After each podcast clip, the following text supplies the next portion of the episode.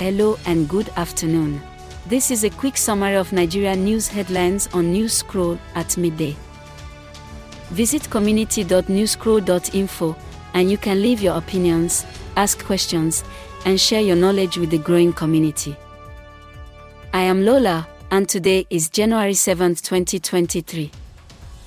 Here are the top news headlines, filtered from multiple sources. Pastor Adeboye has hinted that God has not spoken to him yet on the winner of the forthcoming 2023 election polls. Report by Punch newspaper. Number 2. Canadian minister applauds the Imo state governor for his efforts.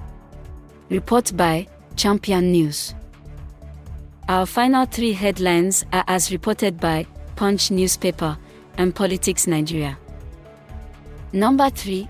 Peter Obi says he won't sell the NNPC if elected as president. 4. The CBN bans over the counter withdrawal of the new Naira notes. 5. Peter Obi has said he is contesting for the 2023 presidency because he is qualified. This rounds up midday headlines from Newscroll. Visit community.newscroll.info to share your opinions.